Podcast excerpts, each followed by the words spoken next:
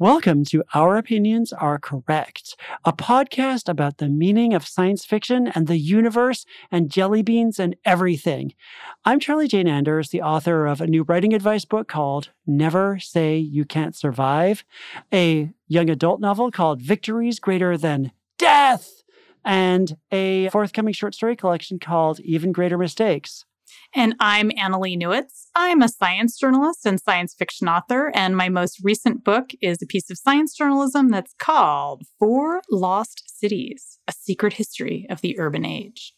Today, we're going to be talking about disability and speculative fiction.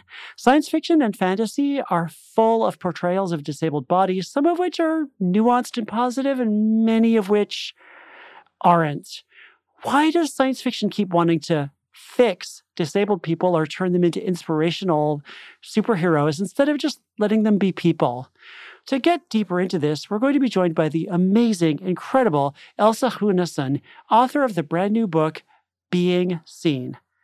And also, as our audio extra next week, we'll be talking about our favorite copycats of James Bond. Which reminds me, did you know that our patrons get audio extras after every episode? Plus, essays, reviews, and access to our Discord channel. It's all amazing, and it can be yours for just a few bucks a month. This podcast is entirely supported by you, the listener. So anything you give goes right back into making our opinions even more correct. Find us at patreon.com slash our opinions are correct. Let's get started.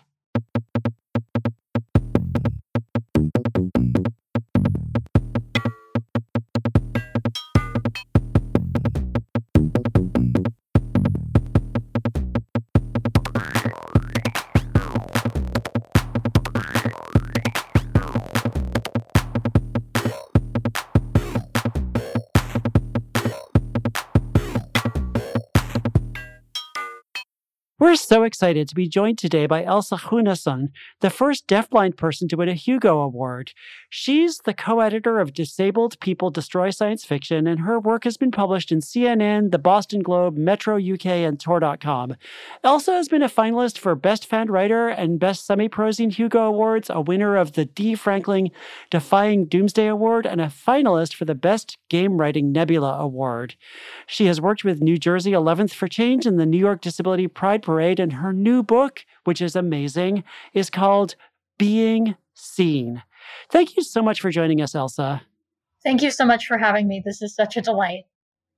Yay. So, first of all, why did you think it was so important for you to co edit that volume, Disabled People Destroy Science Fiction? So, when I was asked to co edit the project, I was asked to edit the nonfiction section, and I was really excited about it because there are not a lot of critical spaces for disabled people to tell their stories when it comes to interacting with the media that we're being depicted in, if that makes sense. Like, we don't often have the space to talk about it. And so I was really excited to be able to give sort of a forum to a population of people that don't often get heard to really comment on the ways that we're being depicted, the ways that we're being described, and how that affects us and how we want to be seen Uh, which goes back to the title of my book, but just that's a theme. How disabled people are viewed is something that only we, we can really speak to. And so I was really honored and excited that I had the opportunity to facilitate that for people from my community. So, one of the things that you say uh, in your book is that science fiction has a eugenics problem. And this is something we've talked about a number of times on this podcast about how eugenics is tied to the history of science fiction. And I want you to talk us through how this plays out, especially in regards to disabled people. Well, uh, the way that it plays out in regards to disabled people is think about how many times you've seen a disabled body in science fiction and then think about how many times that disabled body has been augmented to be better or to be fixed, how many times that disabled body has been co opted for science, how many times has that disabled body not been autonomous. And that's really the backbone of eugenics is removing autonomy and self-expression from disabled people and from not allowing us to form communities. So often you will see one lone disabled character in a science fiction or fantasy novel, and they will sort of be off in their own world and they won't have people.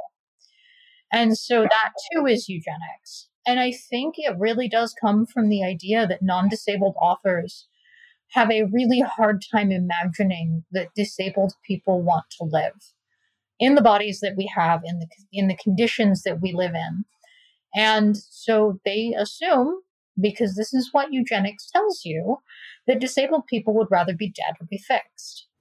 Yeah, it makes me think about how in Star Trek, The Next Generation, how we meet Geordi, who's blind, but we never see him like hanging around with all the other disabled people on the enterprise. Like they don't ever it's never like and here's all my buds and like they have you know other kinds of you know disabilities. It's just like it's Geordi and that's it and not only is it Geordi and that's it but Geordi has a visor that sort of circumnavigates his disability which I, I think that Geordi is cool like i love the idea of the visor I can see that existing in a cyberpunk or futuristic setting but I also want to recognize that like that's often the only depiction that you have of a blind person in space. You don't have blind people using adaptive devices that don't circumnavigate their disability. And that's actually a piece of eugenics too, is the idea that we can't survive in the bodies that we have and that we need to adapt to be like disabled, non-disabled people. Yeah, and so actually I wanted to ask about Geordi because you are very critical about Geordi in the book. And I wanted to ask what is the difference between a good depiction of assistive technology versus one that kind of erases the disability? And on a similar note, you you kind of talk about how you love Toph from The Last Airbender, but you don't really love Daredevil. And I'm just, what's the difference there? Like, can you just tease out those things for us? So Toph, I love Toph because Toph has a magical ability that is an adaptive device. She still can't see. Like she's not going to be able to see anything, but she can feel things under her feet. She can manipulate the space around her to make it accessible for her. The difference between that and Daredevil is that Daredevil, we get these visual, and this is part of what's interesting is that I can critique it on the level of what the film is doing. Because the film is never showing us that Toph can see. But Daredevil does we get these visions of like a red world that Daredevil can sort of see in and how he senses things. And that circumnavigates his disability and it makes non disabled viewers say that Daredevil isn't blind. And that's actually the biggest thing is how audiences react to the character. I have never heard a fan of Avatar The Last Airbender tell me that Toph isn't blind. Everybody accept, mm. accepts that Toph is blind. I have had people at conventions tell me that Daredevil isn't blind for a decade. And so it's a similar thing with assistive technology. Like you feel like if it if it makes it so that you don't even feel like the person is disabled, that's like where it crosses the line for you. I think so. I mean, because a disabled body, a disabled body is different from a non-disabled body. Like I, I move through space differently. I experience the world differently. That doesn't mean it's bad. It just means that it's a different experience.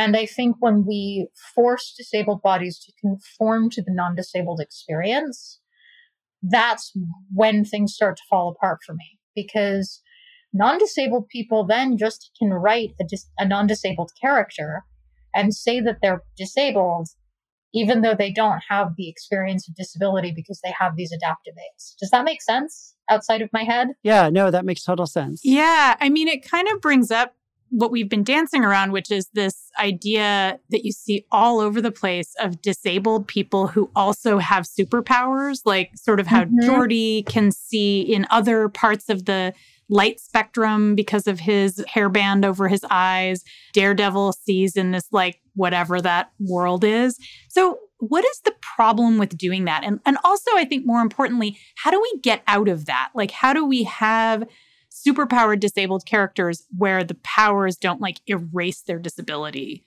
Well, I think the way that you have a superhero who's disabled where their power doesn't erase the disability is to not have the superpower relate to the disability.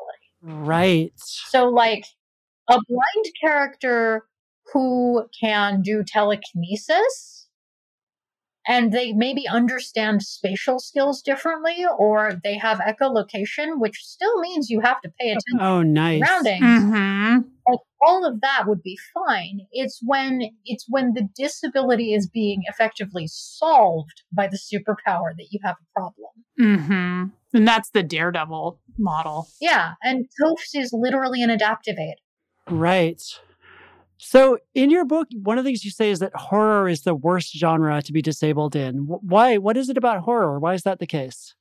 horror uh, it just has so many facets of awfulness when it comes to disability if you're a woman in horror you are 90% sure to be the victim and if you're a disabled woman in horror it is just your fear is part of what makes horror work we see it in red dragon where there is a blind woman who is effectively is in a relationship with a serial killer and she doesn't know because she can't see who he is Oh, right. and the horror there is that she can't identify this person because she can't see.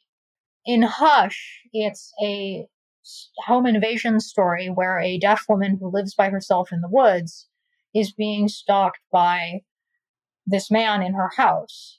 She can't hear him. The horror is literally hinging on the fact that she can't hear him. So the viewer is afraid because she doesn't have hearing. But there's also that sense of relief for non disabled viewers that, oh, this would never happen to me because I can hear or I can see.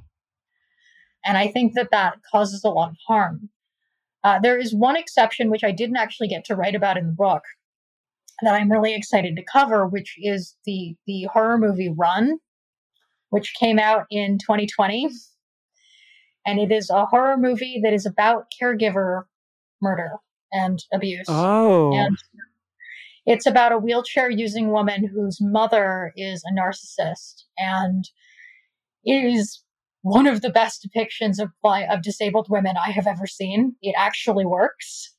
So I'm actually really excited to be able to tell people there is a horror movie that is actually not kind to disabled women, but it does actually depict the experience extremely well. Is it that her mom is abusing her? Is that the scenario? Yes. Yeah. Okay. her mother is abusive. I don't want to say too much else, but like it actually worked because I was not feeling like her disability was the thing that made her weak and it wasn't the thing that the movie was hinging on to make us feel, feel fear. Yeah, that's really interesting. It's kind of the flip side of what you're saying about the superpowers is, you mm-hmm. know, if you turn the disability into the thing that makes the horror possible, that's when it gets toxic.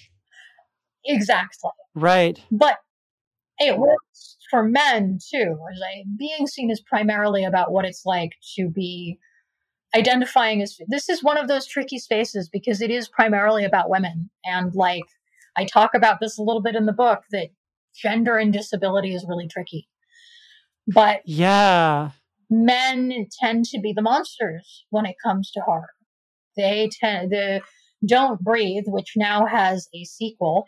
It is a home invasion movie again, but this time the blind man is the monster and the home invaders are the people who should be scared out of their wits because he has superhuman hearing. Oh no. Oh my gosh.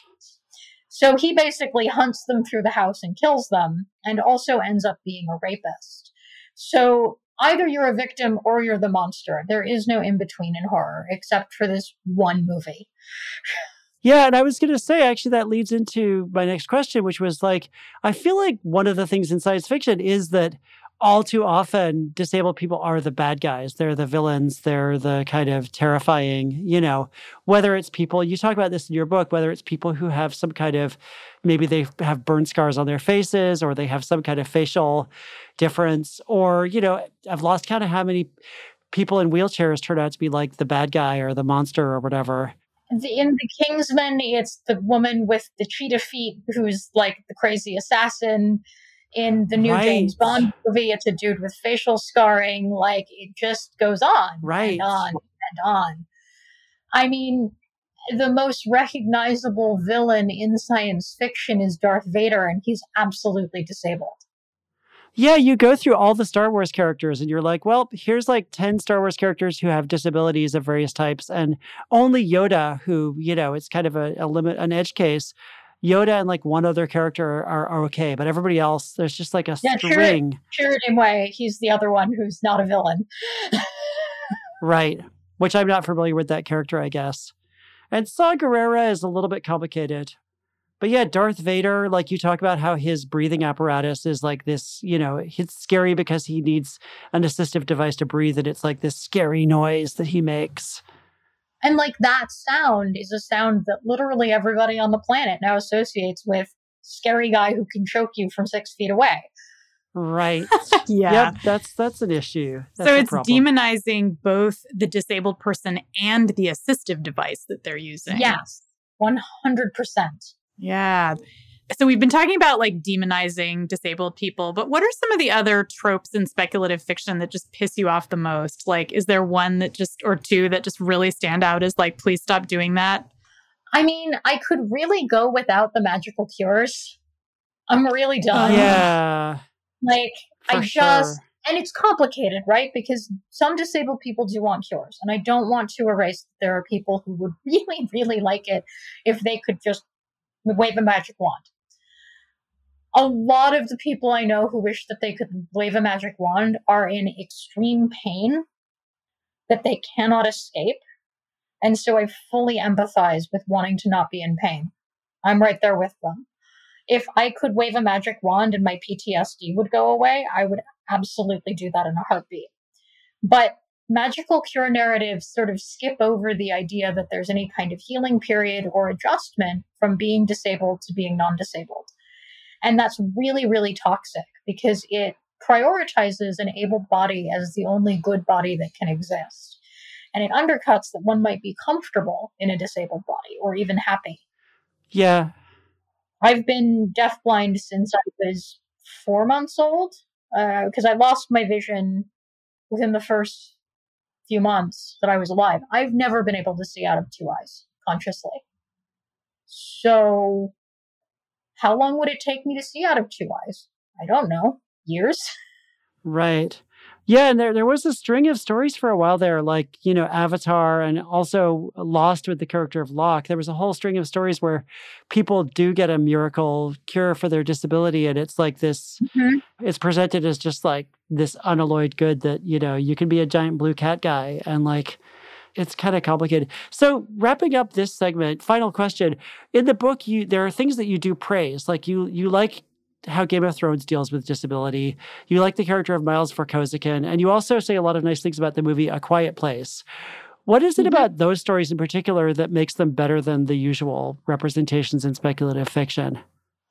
So, in Game of Thrones, it was the fact that there were actual disabled people playing disabled characters, and that makes a huge difference Mm-hmm. to the storytelling on the screen.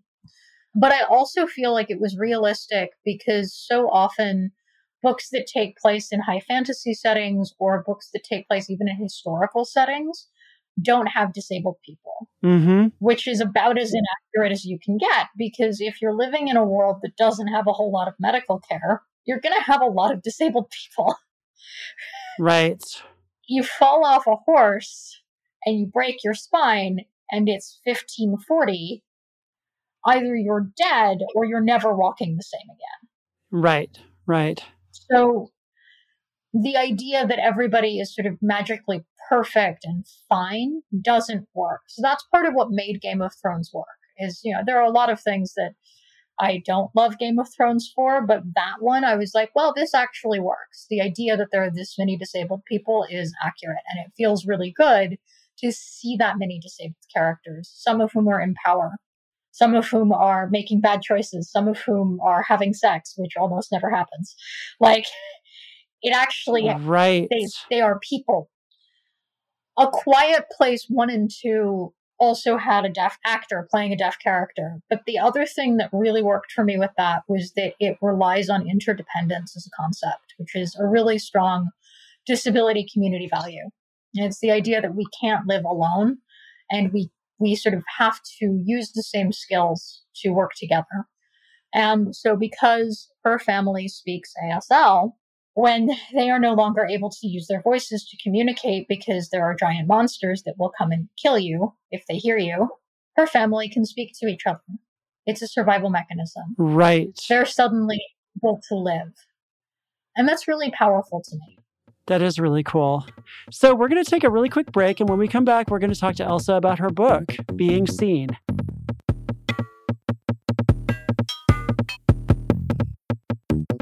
Music, art, and entertainment inspire each of us in different ways. But have you ever wondered what inspires the people who create our cultural touchstones? On the Spark Parade podcast, your host, Adam Unz, talks with artists and entertainers about their cultural spark of inspiration, everything from Shakespeare in South Park to Missy Elliott and Lovecraft Country. You'll hear from creatives such as Yassir Lester, Conor Oberst, Chris Gethard, and Adrian Young. Be sure to check out The Spark Parade to see what will spark the inspiration in you. Find it on Apple Podcasts, Spotify, or wherever else you get your podcasts.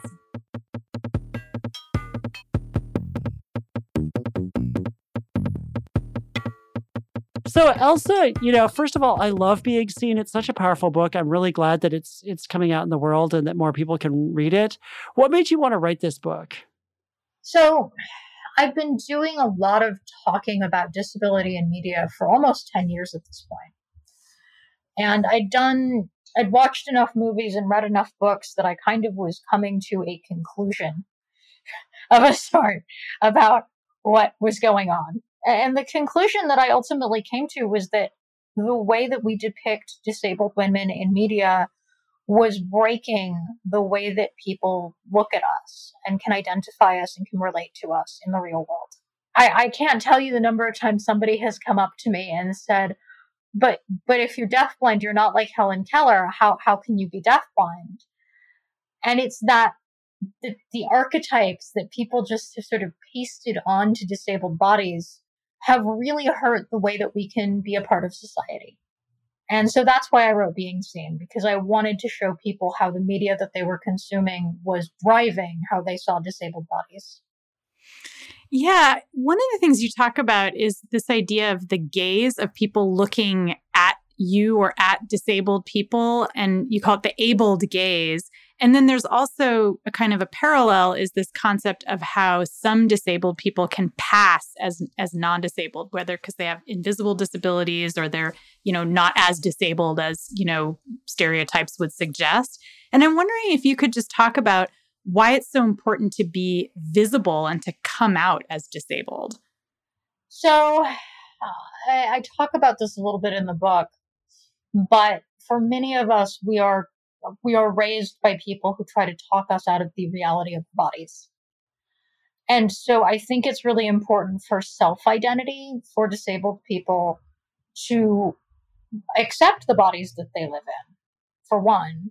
Right. And I think when we can pass, it's it's a weird thing because I know for many of my trans friends, it's like, yay, I'm passing as my gender. And for disabled people, I think it's actually a negative to pass.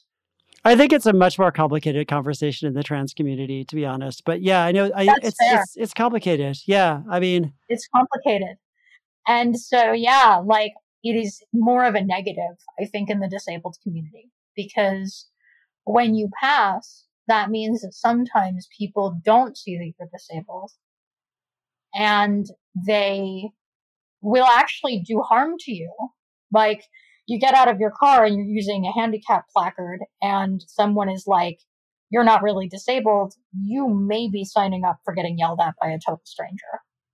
You know, eh, who then starts to ask you about your medical history in the middle of the street when you're just trying to go get some ice cream. Oh, yeah. That is right? that is super fun.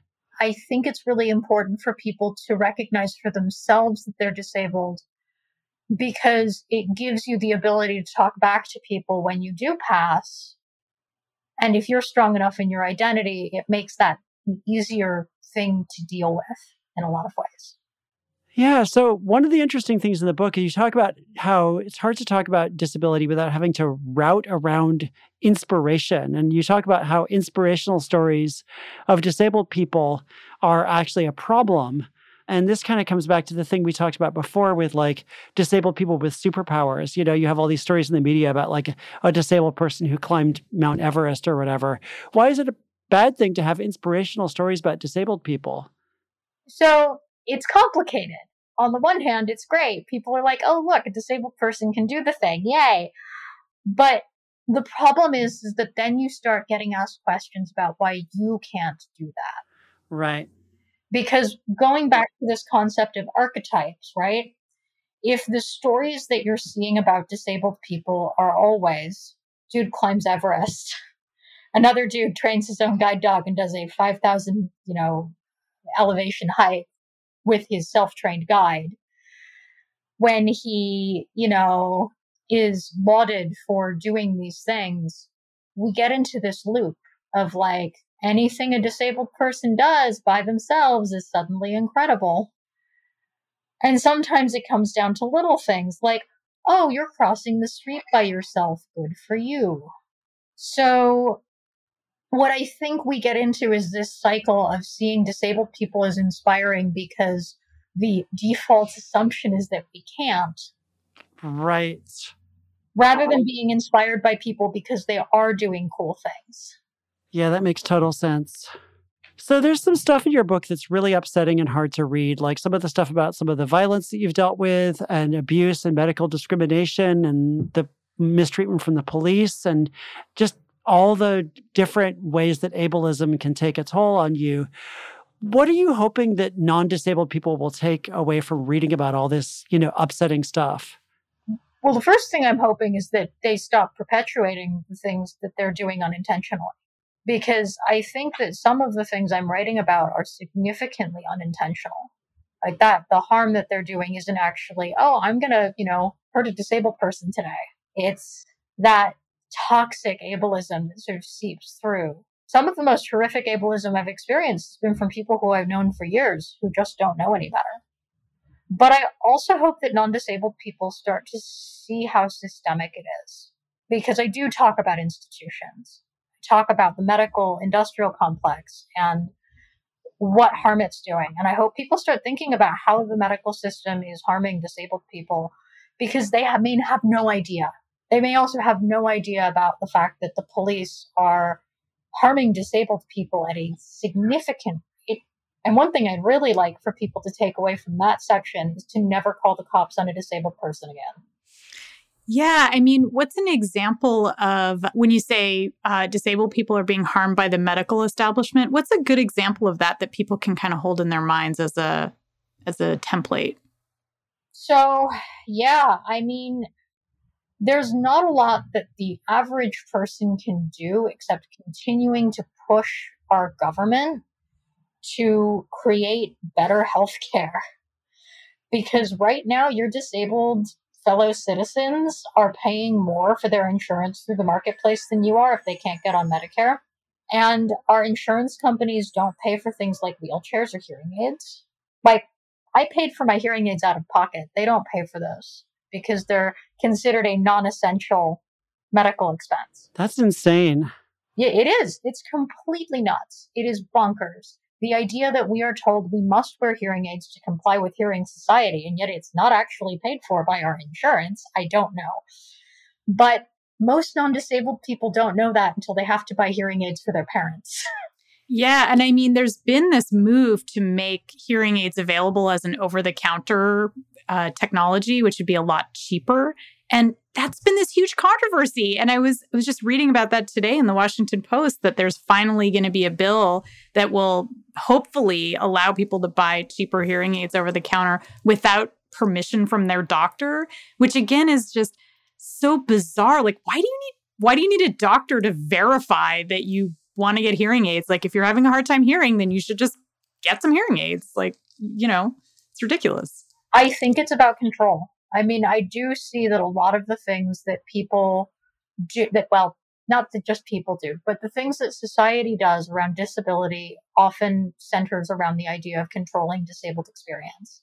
This is why, for example, you will see residential facilities having conversations about whether or not their adult disabled residents are allowed to have sex.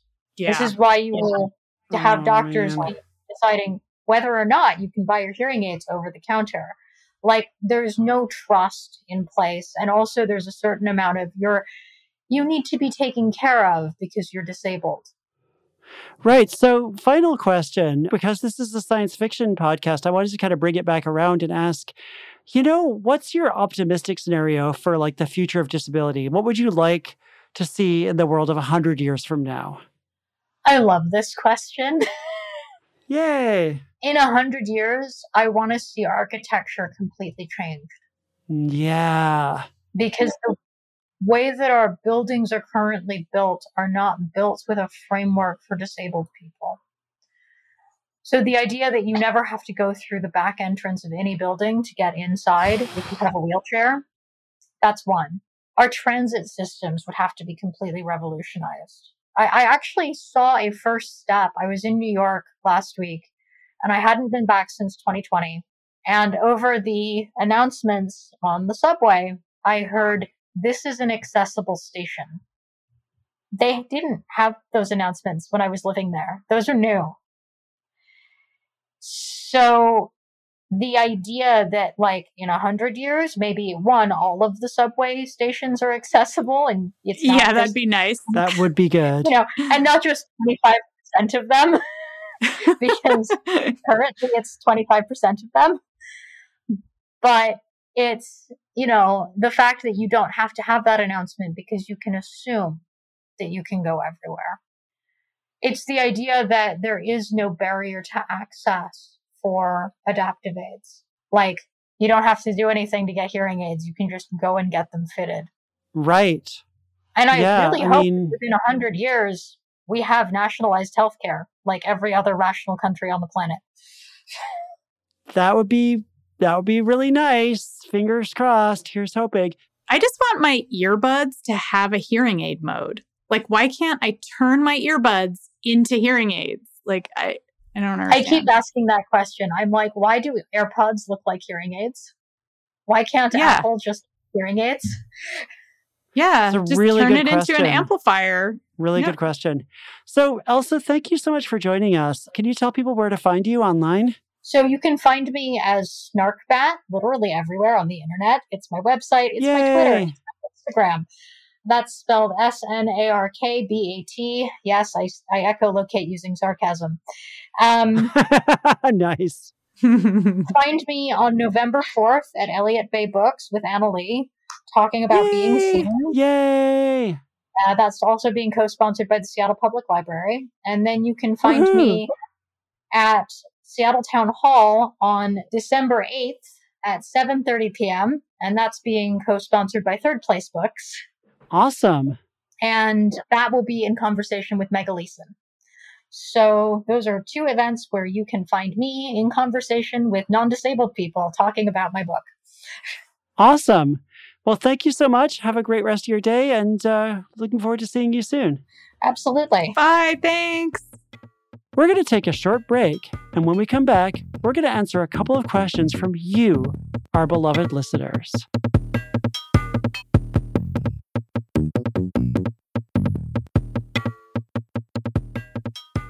Welcome back. So, for our final segment, we wanted to answer a couple of questions from some of our beloved Patreon supporters, which that could be you.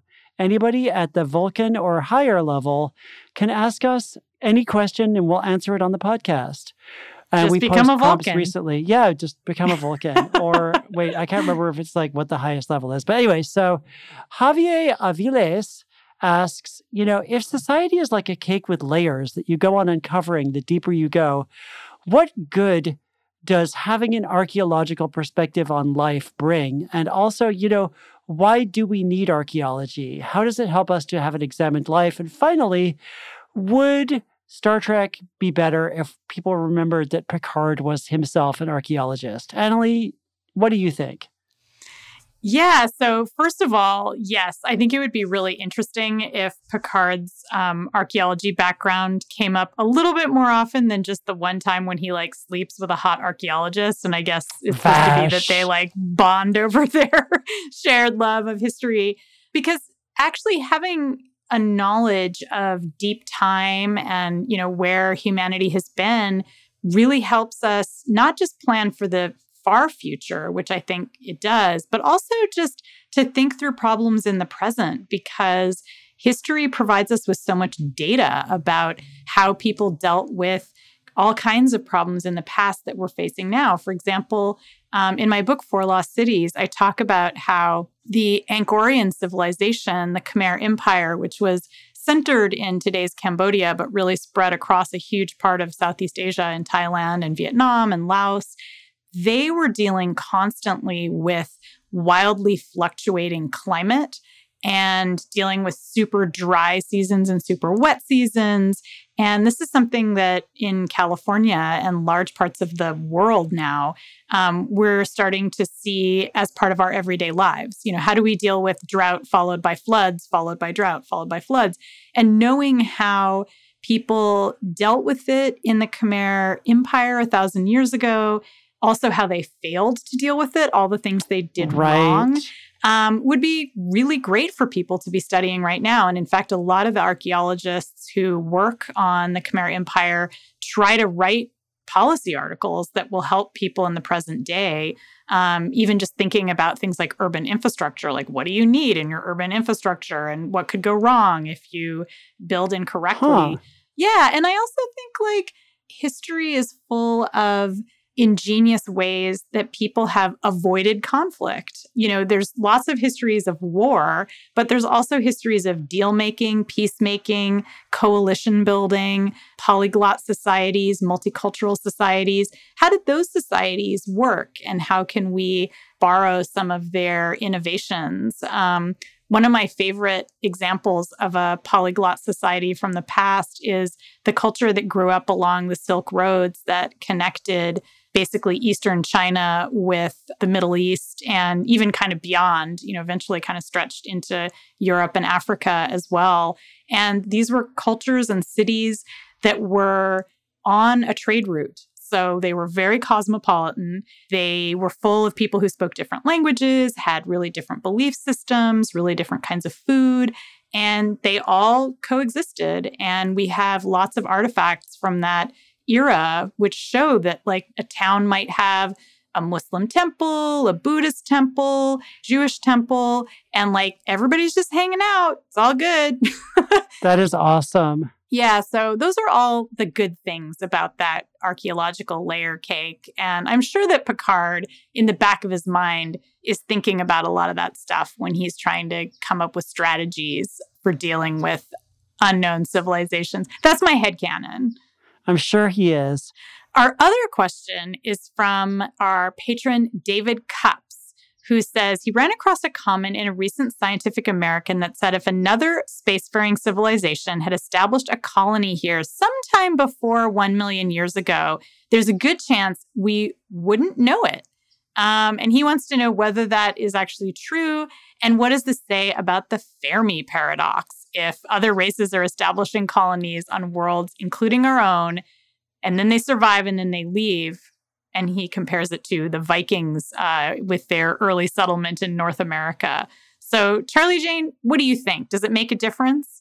I mean, yeah, I think this is the thing that's always bugged me about the Fermi paradox in particular is this notion that like we don't think about timescales. Like I think for us a million years is a long time. Uh, it's you know it's a lot longer than we've been around, but in the in the grand scale of the cosmos, it's really not very much time at all. And you know, it's not just that other civilizations could be springing up hundreds of light years away. They could also be springing up, you know, hundreds of thousands of years ago. And it would be hard for us to detect any civilization that was that old unless it was so far away that its emissions are still reaching us now. But I think that that is one of the things that people don't often think about when they think about like life outside of our solar system is that the the time scales for which life could have emerged are are much bigger than people ex- acknowledge and i wonder sometimes about like whether our civilization will leave anything behind that people can find a million years from now if we cease to exist what do you think about that yeah i this is like one of my very favorite thought experiments, I have to say. Not so much the thing about whether we will leave anything behind because I don't really care, um, because whatever. our civilization isn't that great that we need it to be I like for- it. I like our civilization. I- I, don't I know. do. I, I like human beings. I want humans to to keep surviving and evolving and, and We becoming invented something Spumoni. cool. Like there has to be something to let the universe know we invented Spumoni. I'm not as excited about Spumoni as I am about like maybe some other things that we've done, but I do love thinking about this idea that another civilization evolved on Earth like a billion years ago or on Mars, you know, a couple billion years ago because now we have a lot of evidence that Mars used to have big bodies of water, could have supported life that was, you know, somewhat recognizable to us as life. Um, you know, it wouldn't have been crystalline entities like on Star Trek.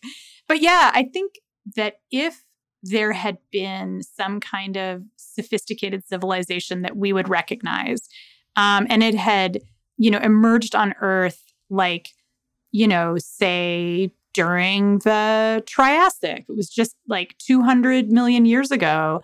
If that civilization had been building with perishable materials, I don't think we would have any evidence of it whatsoever. You know, I think, including if they actually had genetically engineered dinosaurs to be like their, you know, pack animals or their food animals for that matter.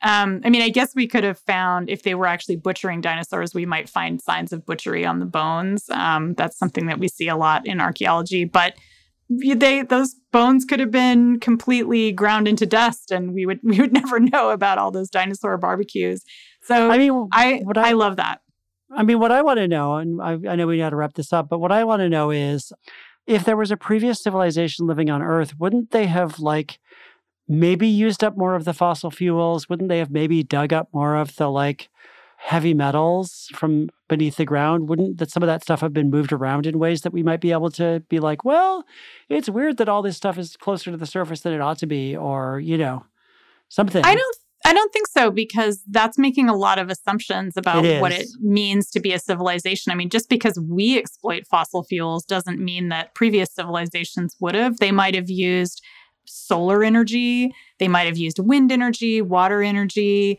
um, you know they could have been near vol- volcanic activity and used you know like thermal power Mm-hmm. so I think, uh, you know, this is where this is an exciting thought experiment for me is imagining a civilization that emerges that doesn't exploit the same kinds of resources for energy that we do.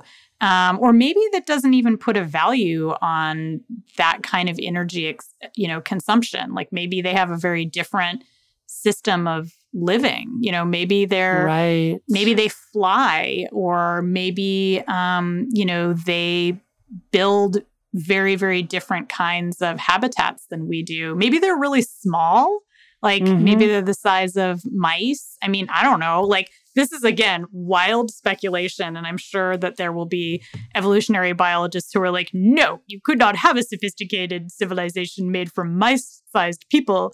The final thing that I would say about this, the other piece um, that always excites me is thinking about whether or not those civilizations actually exist on Earth right now in the form of termite colonies or ant colonies or beehives, because we still don't really understand very much about how non human animals communicate.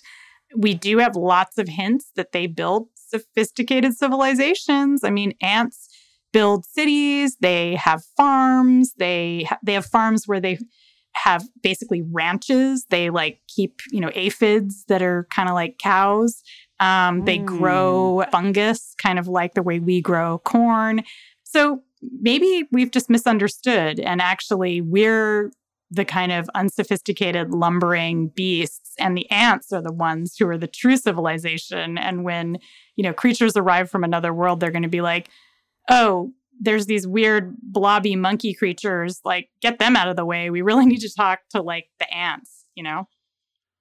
That would be a great science fiction story. Okay, cool. Well, thanks so much for listening. This has been Our Opinions Are Correct. You can find us at Patreon at patreon.com slash our opinions are correct. And if you join at one of the upper levels, you can ask us questions like that and we'll answer it on the podcast. Also, we're on Twitter at OOAC Pod. Thank you so much to our incredible, valiant, brilliant audio producer, Veronica Simonetti. And thanks so much to Chris Palmer for the music. And thanks again to you for listening. Uh, you can find us wherever podcasts are found online. If you haven't already subscribed, please do subscribe. If you like us, please leave a review in one of the reviewing places. And we'll be back in two weeks with another episode. But if you're a patron, we'll have an audio extra next week. And we'll also be seeing you on Discord. Bye. Bye.